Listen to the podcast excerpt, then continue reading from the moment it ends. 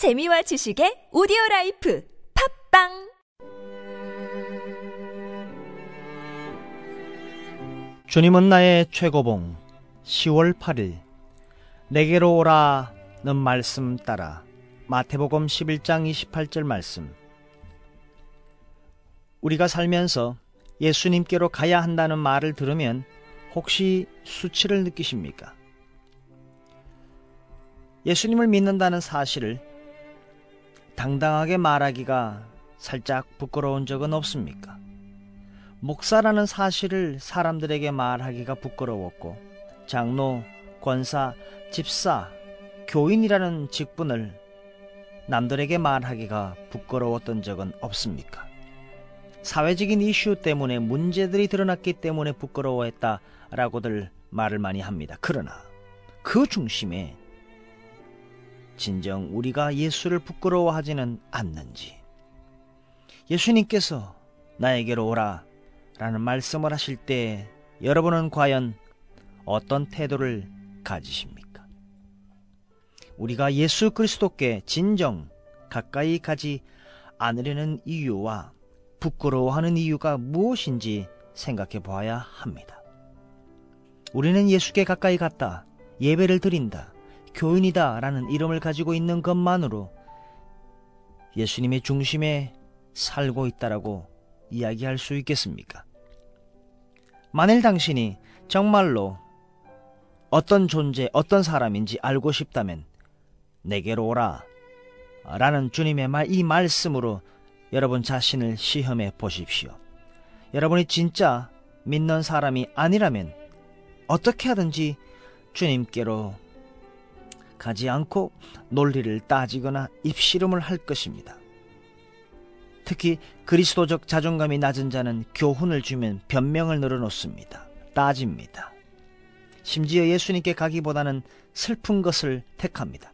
그는 그것이 슬픈 것인지도 모른 채 말입니다. 당신은 당신에게 지극히 어리석어 보이는 그 마지막 순간에도 내 모습 이대로 가겠습니다. 라고 가기보다는 어떠한 수단을 써서라도 예수님께 가는 것을 피하려 할 것입니다.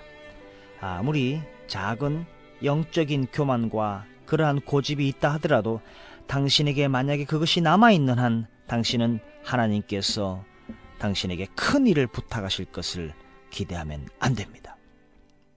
주님께서 당신에게 하라고 하신 것은 큰 일이 아니라 그냥 오라 라는 것입니다. 내게로 오라. 만약 여러분이 이 말씀을 들으면 여러분은 죽게로 가기 전에 여러분 안에서 어떤 사건이 일어나야만 한다는 것을 알 것입니다. 성령께서는 당신이 주님께로 오는 것을 막는 그 어떤 것이라도 도끼로 그 뿌리를 잘라내야 한다고 알려주십니다. 그 누구보다 바로 그 말을 듣는 여러분이 잘 압니다. 당신이 이 한 가지를 기꺼이 하기 전에는 절대로 전진할 수 없습니다. 성령께서는 당신 안에 있는 쓴뿌리를 알려주시지만 당신이 허락하지 않으면 성령께서는 그 쓴뿌리를 제거하지 않으실 것입니다. 당신은 얼마나 자주 당신의 요구를 가지고 하나님께 나아갔으며 아 이번에는 제대로 된 것 같아 라는 느낌을 가지고 떠났습니까? 그러나 당신은 여전히 빈손으로 떠나갑니다.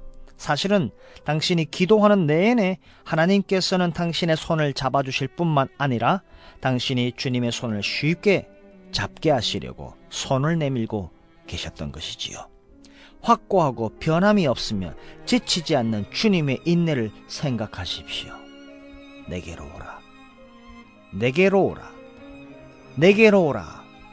오늘 하루도 주님의 그 음성을 우리가 가는 곳곳에서 우리가 행하는 그 시간마다 우리가 하는 일들마다 여러분을 통하여 내게로 오라. 그 주님의 음성이 실현되는 하루가 되기를 축복합니다.